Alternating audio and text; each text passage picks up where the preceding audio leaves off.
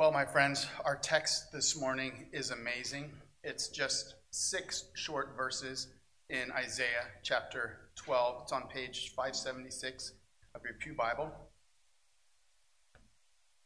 In these six short verses, Isaiah does something wonderful, something that, if we are honest, we desperately need. Isaiah shows you, listen, Isaiah shows you at your absolute best. You, after God has triumphed in grace over all your failures. The last four sermons were titled God's Triumph of Grace Over Our Failures, part one, two, three, and 4. And they were long, lengthy verses that talked about our sin and God's righteous anger towards it. Today, we see our response of grace, and it's just six verses. I think we can get this right. Today, we're on the backside of those multiple sermons. Our sermon is titled Our Response to the Triumph of Grace. Now, are you ready to visualize yourself at your absolute best? Isaiah 12, verses 1 through 6. You will say in that day, I will give thanks to you, O Lord, for though you were angry with me, your anger turned away, that you might comfort me. Behold, God is my salvation. I will trust and will not be afraid. For the Lord God is my strength and my song. He has become my salvation. With joy, you will draw water from the wells of salvation. And you will say in that day, Give thanks to the Lord, call upon his name. Make known his deeds among the peoples. Proclaim his name. Proclaim that his name is exalted. Sing praises to the Lord, for he has done gloriously. Let this be made known in all the earth. Shout and sing for joy, O inhabitants of Zion, for great in your midst is the Holy One of Israel. This is the word of God, the, the the grass withers, the flower fades, but the word of our God will stand forever. We want to know God. We want to know His will. We want to know His way. We must know His word. Let's pray. Father, thank you for this word for us. As we will see, it, seems way too good to be true. Is this really who we now are? Is this really what you give to us? Uh, can, can our lives really be this transformed by your grace? Help us to see that as true. Help us to respond with great love and delight and, and singing we pray in your name. Amen. I'd like to begin with a question. Actually, it's really not a question, it's more one of those complete this sentence kind of tasks. So, c- complete this sentence in your mind. Don't speak it out loud, all right? God wants me to fill in the blank. Just take time to think that through. Not what God wants your neighbor, your husband, your wife. God wants me to. Search your soul, figure it out. When you're done, just put a smile on your face. I'll know you're finished.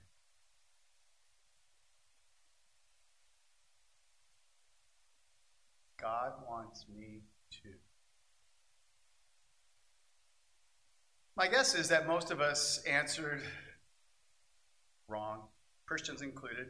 Now, your typical American unbeliever will finish the sentence with something like God wants me to have a good time. Now, if you're a Christian here this morning, how many of you completed that sentence with some sort of spiritual discipline? Like, God wants me to read my Bible more, or pray more, or forgive more, or serve more, or forgive or give more money, or have more faith. In other words, God wants me to clean up my act. God wants me to prove I'm a dutiful Christian. Now, I'm not saying that we should not desire such things. I am saying that they are not tops on God's lists for us, for you. How does God complete the sentence? God wants us to drink in and drink in and drink in His grace. That is his number one desire for you. Not to do, but to drink. And we become the best we could ever possibly be when we live this way. We see this in verse 3, which is the central verse. Look at it again. With joy you will draw water from the wells of salvation. We can read that fast and it'll go in one ear out the other. With joy, we will draw water from the wells of salvation. God does not have thimbles full of grace for us. No, He has deep, satisfying wells of salvation, and He wants us to drink in and drink in and drink in. What does this say about God's people? Does it not say we are oh so thirsty for His grace? Think about it. Why do you feel a dryness in your life? It's because you're thirsty. Why do you feel like you can never get the Christian life right? Because you're thirsty. Why do you feel more like Eeyore and less like Tigger? it's because you're thirsty. Have you ever seen a movie? They're typically westerns when a man has been wandering the desert for days and days. He's parched, he's without water, and then he comes upon a lake. Let me ask you, does he methodically dip his approach the approach the lake nice and slowly? Does he take out his canteen and slowly put it under the water to fill it? No, he jumps in with his clothes on, and in between deep gulps of water, he splashes around with giddy joy. Now, you might think it unchristian, but that is what Isaiah says God offers his people. Remember when you're a little kid and you're play wrestling with your dad? And you couldn't stop laughing as he pins you to the floor and he's tickling you. You're about to pee in your pants, right? You finally caught your breath and you said, Stop, stop. But you really wanted it to go on forever. And so 20 minutes later, you tried to pick another fight with your dad, but he was done playing for the day. Listen, listen closely. You do not get Christianity or the gospel or Jesus correctly if you do not receive and rejoice in this truth. Here it is. God wants our parched souls to drink so deeply and so recklessly and so thoughtlessly from his wells of salvation that our thirst is so quenched that we laughingly say, Stop, stop but we want it to go on forever. And with our Lord's salvation, He's never done for the day. God the Father loves you. Listen, you need to hear that. God, your Father, loves you. He desires that you live every moment of every day, what? Wishing you could be a little better? No. Drinking from the sweet and satisfying wells of salvation. That is his greatest desire for us. And when this reality comes into your life, this is when you experience the best you possible. That's what we're going to look at this morning under two headings grace for you and grace for this world. First, grace for you. Now, before God's grace can become grace for you, you must first know what? That you are in need of His grace. Now, most people in our society today do not see themselves in need of God's mercy. Rather, people, they will console themselves for their sin. C.S. Lewis wrote of this in his masterful book, The Problem of Pain. Here's what he says Everyone feels benevolent if nothing happens to be annoying him at the moment. Thus, a man easily comes to console himself for all his other vices by the conviction that his heart's in the right place, or he wouldn't hurt a fly, though in fact he has never made the slightest sacrifice for a fellow creature. We think we are kind when we're only happy. It is not so easy on the same grounds to imagine oneself temperate, chaste, or humble. We console ourselves The whole point of Lewis's chapter 4 is to help the reader to understand that God is right to be angered at our lives. See, before we experience God's grace, we must first agree that we are in dire need. We cannot console ourselves.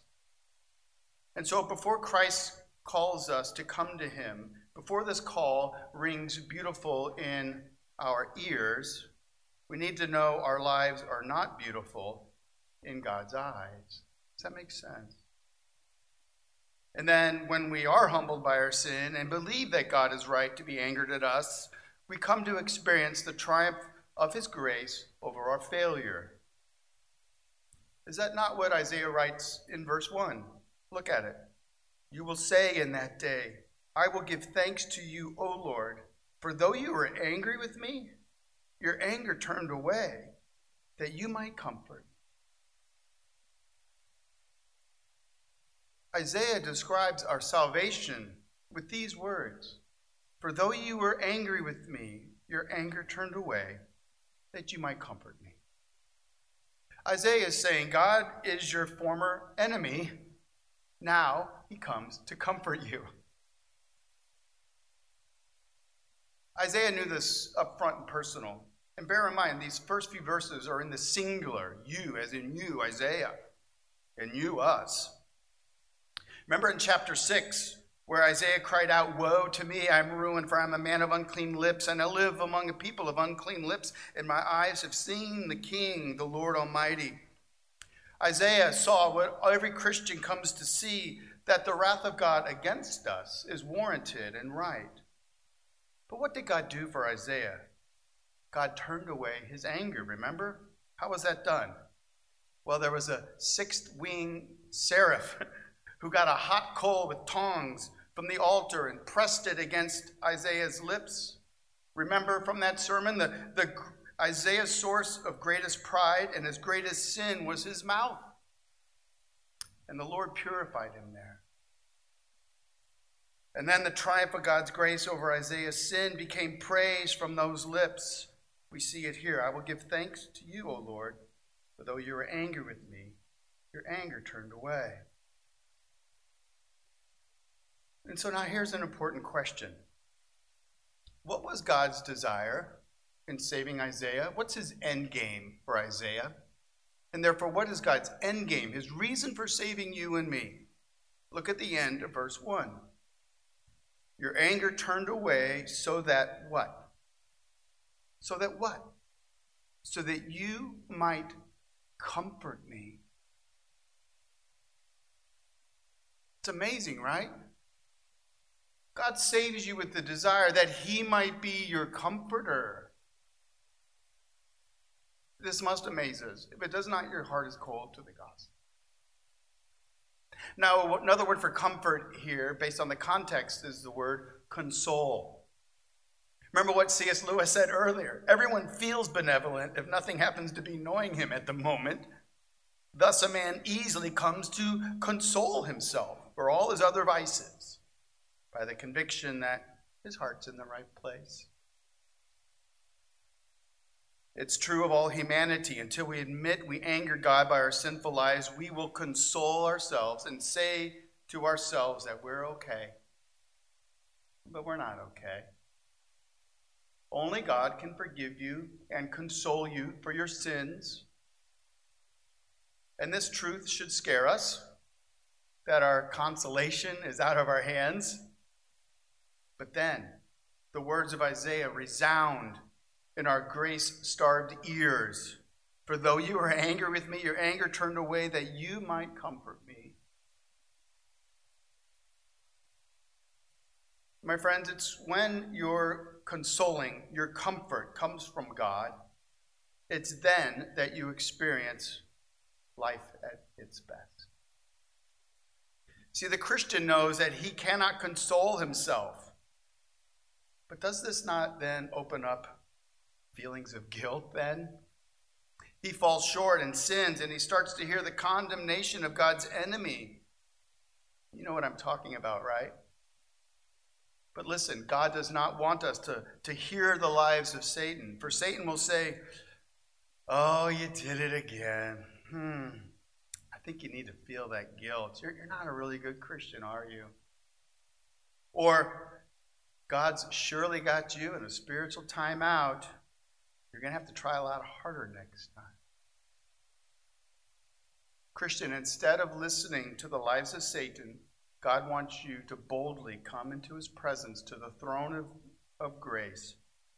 And instead of pity and self criticism and self abasement, he wishes that we would receive another refreshing gulp from his wells of salvation.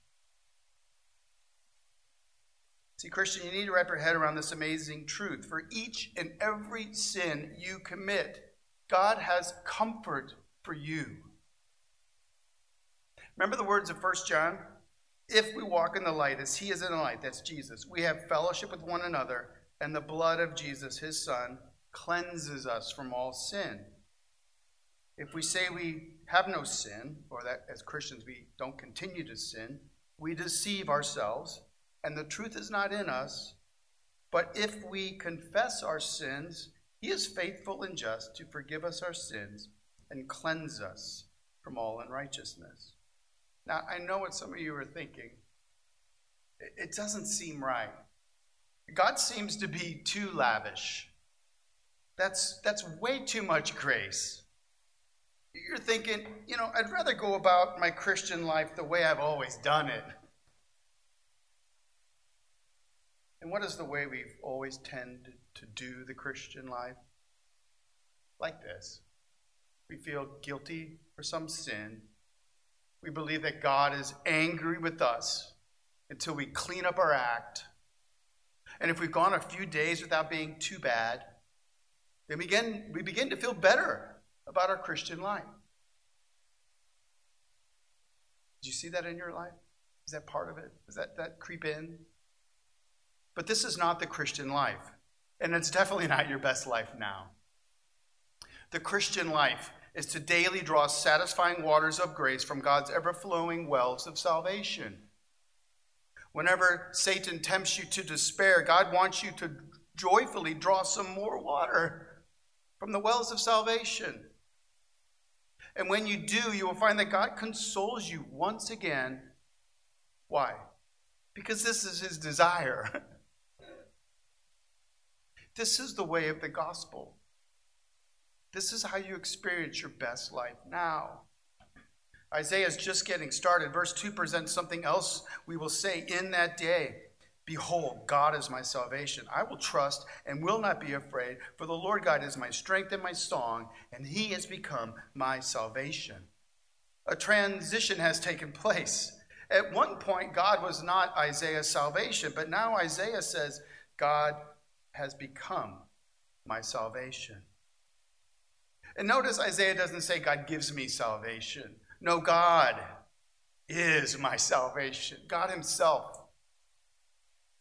Think of all the false saviors we lean upon in life.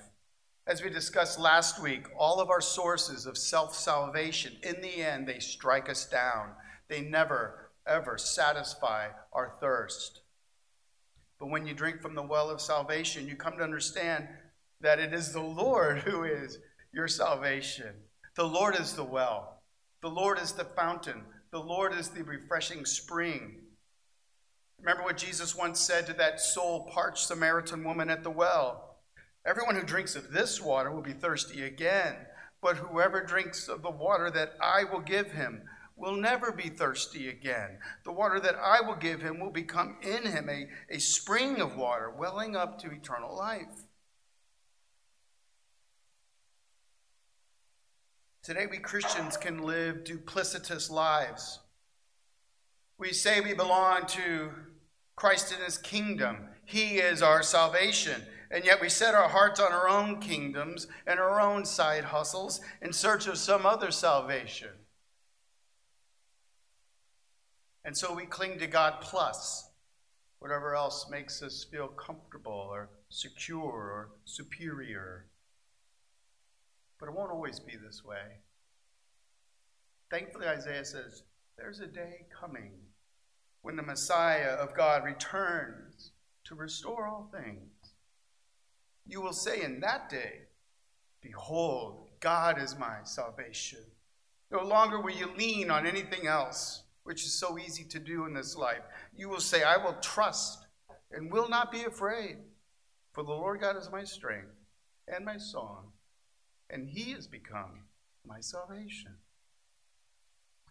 Remember, we live in the already not yet of the kingdom.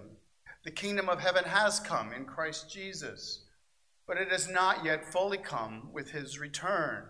Which means today, listen, we live as aliens and strangers in a world that will one day be ours. Which is why today the Lord God is our strength and our song. The world rejects him, but he alone is our salvation. He alone lavishes us with the wells of salvation. And so, what does this living in the already not yet look like? Some of you are too young to have ever seen the movie Singing in the Rain. It's a 1952 movie starring Gene Kelly, Donald O'Connor, and yes, Debbie Reynolds. There's a scene in the movie where Gene Kelly's character, Don Lockwood, is so full of joy that he sings and dances in the rain. He walks out of his brownstone and a car is waiting. Surely he will get in because it's a downpour outside. But no, he motions the car to move on without him and he starts singing and dancing in the rain.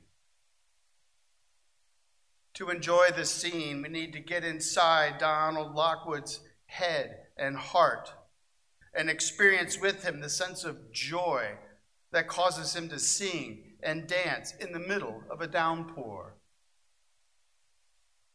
Why are scenes like this so powerful upon us? because God has made us all with the capacity to break out in song when joy fills our hearts. Isaiah writes, The Lord is my strength and my song. Listen, as we reject all other saviors that are vying for our attention, and we lean upon the Lord, who is now our strength and our song, and as we draw in for the cool and satisfying wells of salvation, singing of God's greatness comes naturally to us. And so this week, if you find yourself walking through the rain of life again and feeling sorry for yourself or feeling inadequate as a Christian, take in a deep drink from the wells of salvation as God lovingly consoles you once again and sing of his wonderful grace in this downpour of life. That is his grace for you. Now Isaiah turns to grace for this world. The big idea here is this when you are one who drinks deep from the wells of salvation, a byproduct is that you join in with God's people with missional zeal. The deeper we drink, the greater our praise, and the more we proclaim the Lord's name to this world. Jesus spoke on this in John chapter 7. Here's what the Apostle John wrote On the last day of the feast, the great day, Jesus stood up and cried out, If anyone thirsts, let him come to me and drink. Whoever believes in me, as the scripture has said, out of his heart will flow rivers of living water. John goes on to say, Now, this he said about the Spirit, whom those who believed in him were to receive, and we have received. For as yet the Spirit had not yet been given, because Jesus was not yet glorified, right? He didn't go to the cross yet, he hasn't ascended into heaven. But he has sent that Spirit. Jesus said, If you thirst, come to me, believe in me. Jesus is identifying himself as these wells that Isaiah spoke of 750 years before Jesus. Jesus sees himself as God's grace that pours out unceasingly. But notice this the water isn't to flow into us and stay there. No. Jesus said the water has an effect upon us so as what? To create a river of grace that flows out of us into this world. Do you see your relationship with Jesus this way? Have you ever stood by a stagnant pond, maybe in a farm field? Water trickles in and it stays there. The water stagnates, becomes almost lifeless. But what if you see another pond and there's a stream that flows into it, and there's a stream that flows out of the pond? The pond is fresh and it's full of life. That is what Jesus says happens when we drink in from the wells of salvation. His life in us, by his spirit dwelling in us, transforms us. And then Christ flows in us and out of us. That is what Jesus says, and that is what Isaiah says. In verse 3, the grammar changes. The you is plural. In verses 1 and 2, the you is singular, meaning you as an individual experience salvation and comfort from God. But also, as we see in verses 4 and 5, there is a corporate reality to it. You have been saved into the people of God. Lone Ranger Christianity isn't just unbiblical, it leaves you thirsty. So, as we study verse 4 and 6, have this in mind that the body of Christ, united by his grace, drinking deep from the wells of salvation, that is who we are. And we give thanks to the Lord, and we make his name known in this world. Another detail to consider is this our proper response as a, as a group, as a church, to drinking from the wells of salvation is both vertical, up to God, and it's horizontal to all the people of the earth. In other words, our response to drinking from the wells of salvation is up to God in thanks and praise and out to this world so that others may hear of his greatness and that they may too may drink of his grace. These two responses, vertical and horizontal, are so intertwined in our lives, or at least they're supposed to be, uh, that they form two parts of the same stanza. Let's look for that. I'm going to read verses 4 and 5 again. You, plural. Give thanks to the Lord, vertical. Call upon his name, vertical. Make known his deeds among the peoples, horizontal. Proclaim his name is exalted, horizontal. Verse 5. You, plural, sing praises to the Lord, for he has done gloriously, vertical.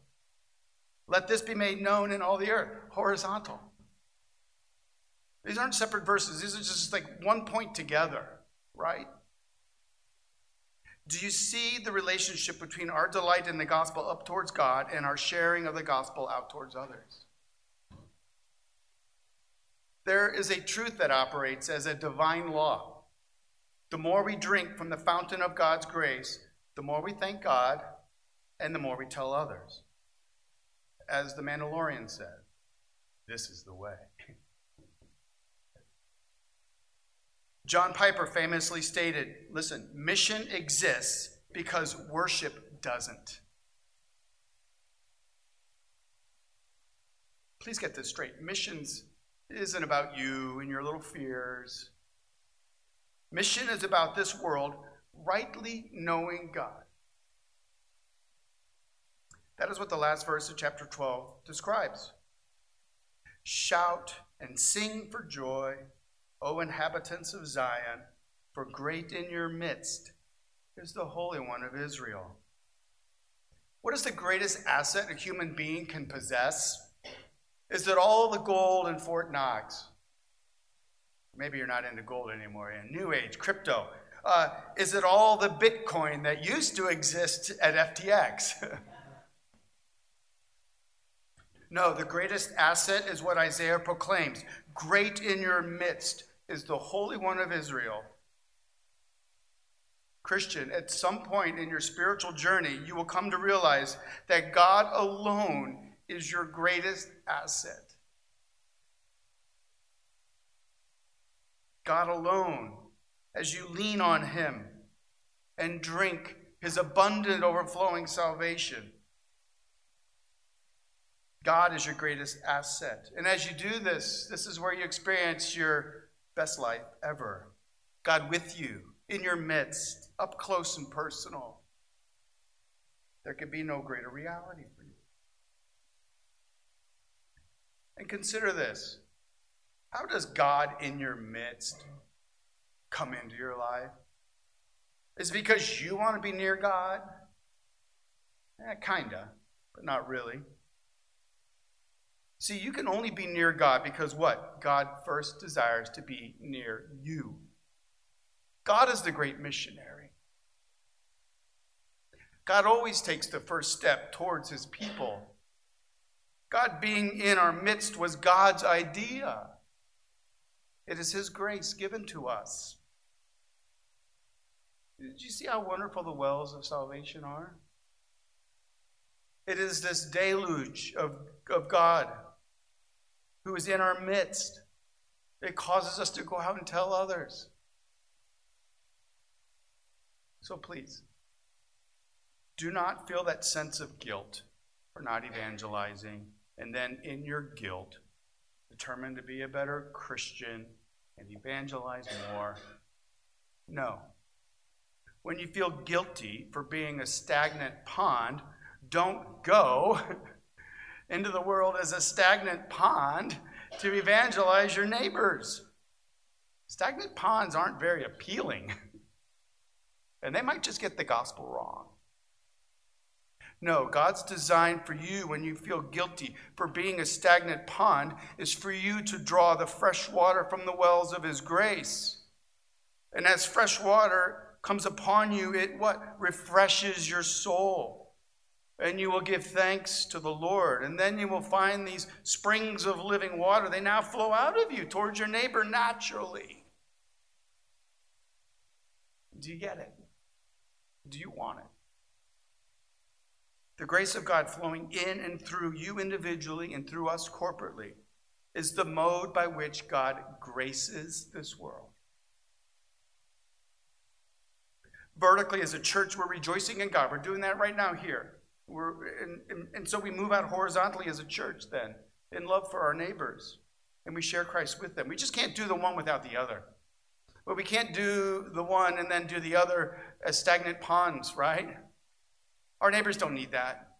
They need Jesus in us and through us. The best you possible is you and us, filled with the Spirit of God and the grace of God, rejoicing at all times as we overflow with love for our neighbor. We began by completing the sentence God wants me to. And I hope you've come to see that God doesn't want us to clean up our acts or prove we're dutiful Christians. God desires that we drink in and drink in and drink in from the wells of His salvation. He wants us to daily live under the waterfall of His grace. And when we live lives deluged under God's grace, we are changed for good. How can we not be? We become people who look and live and act like Christ. We put off sin and we put on righteousness. We stop living for ourselves and instead live for Him who loves us and gave our life for us, Jesus, who has become our salvation. My friends, God truly has your best life on his mind, which is why he's turned his anger from us to console us. His desire is that we drink deep from the wells of our salvation in Christ. Our best lives are formed there. So may we long to be there. And may we regularly gather together and shout and sing for joy, for great in our midst is the Holy One of Israel. Let's pray.